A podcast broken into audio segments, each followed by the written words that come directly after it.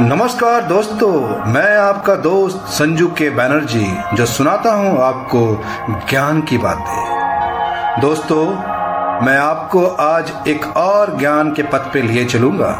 आज हम बात करेंगे भगवान महावीर के बारे में।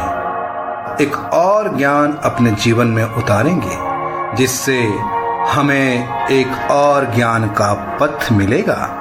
तो चलिए, देर किस बात की है? हम आगे बढ़ते हैं और ज्ञान के पथ पे चल पड़ते हैं। बहुत पुरानी बात है। एक बार भगवान महावीर घूमते फिरते एक गाँव में पहुँचे। ग्राम वासियों को जानकारी मिली तो वे दर्शन के लिए उमर पड़े। महावीर एक पीपल के वृक्ष के नीचे बैठकर और धर्म उपदेश देने लगे। धीरे धीरे लोगों की संख्या बढ़ती गई। जो भी आता, भगवान महावीर के चरण छूकर वहीं बैठ जाता। शाम गहराने लगी।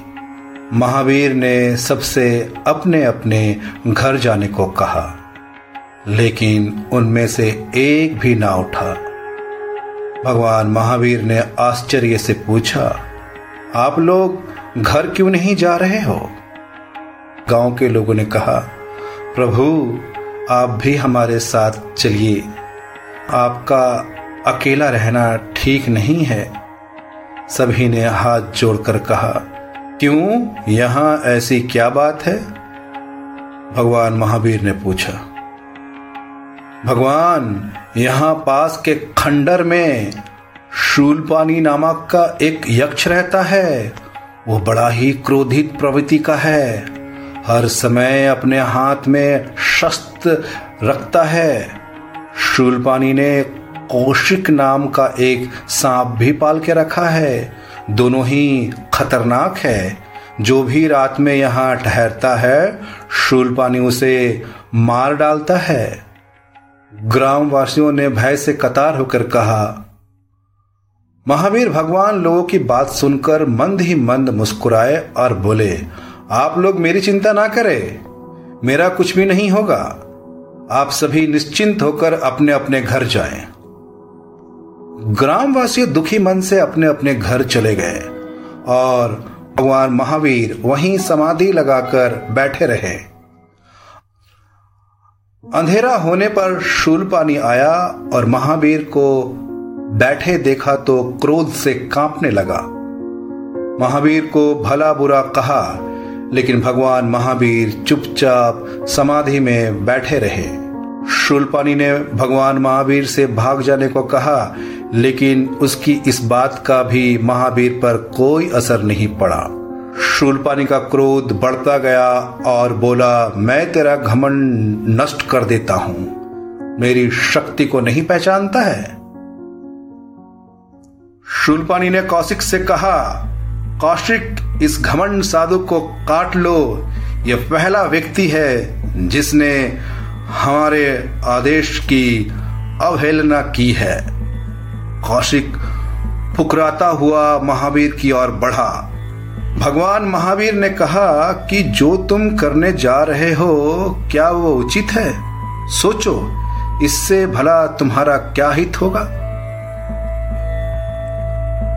भगवान महावीर की वाणी सुन कौशिक जैसे मंत्र मुग्ध हो गया। वह आगे बढ़ा ही नहीं, ना पीछे। चुपचाप खड़ा रहा।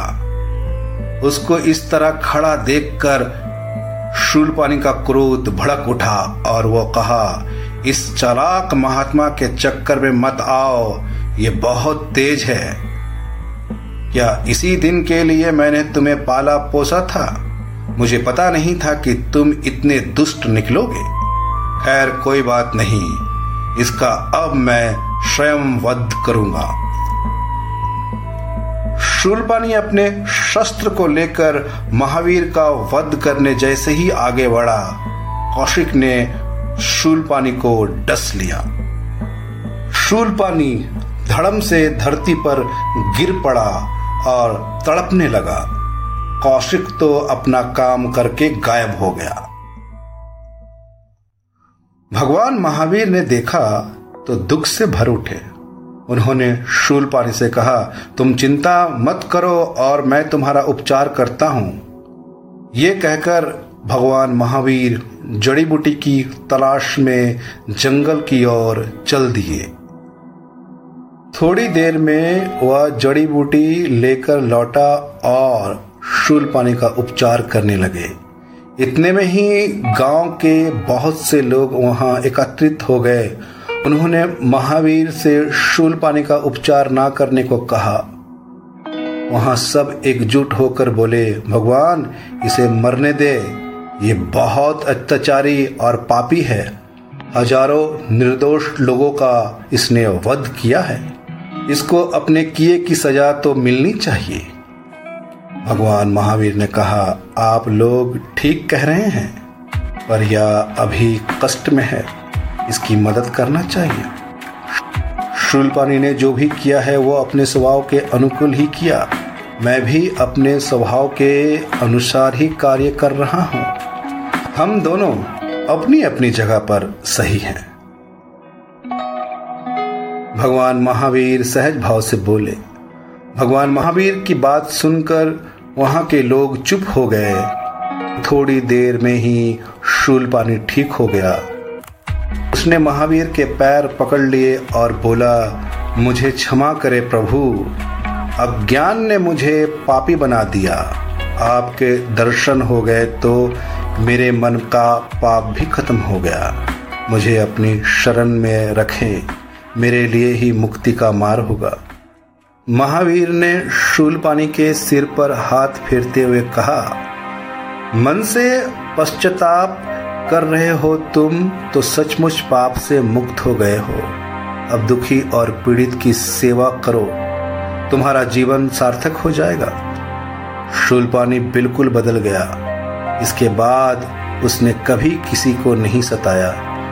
सबके दुखों को अपना दुख समझा और भगवान महावीर का प्रिय बन गया।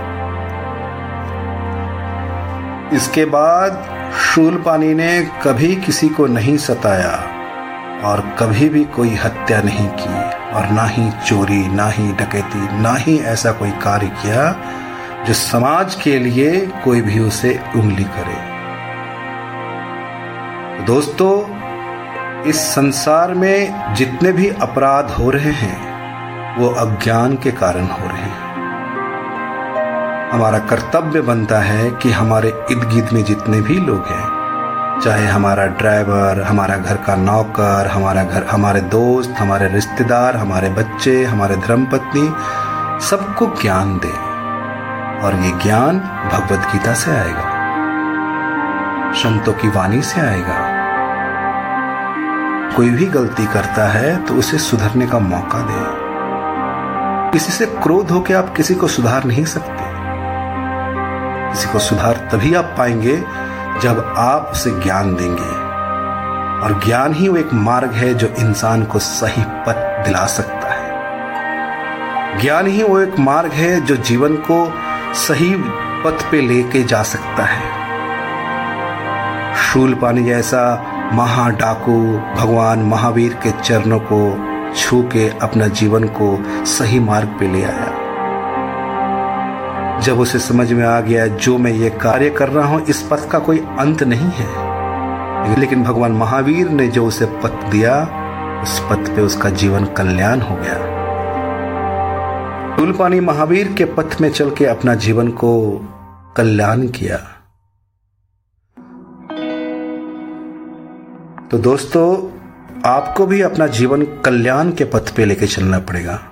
और कल्याण के पथ पे तभी आप चल पाएँगे जब आप ज्ञान से भर जाएँगे। आपको जीवन का हर एक पथ का ज्ञान होना चाहिए। दोस्तों, मैं अपनी वाणी को यहीं विराम देता हूँ। मैं जल्द लौटूँगा एक और ज्ञान के साथ में। मैं कोई और नहीं, मैं ही का दोस्त संजू के बैनर्जी। जो सुनाता हूँ आपको ज्ञान की बातें।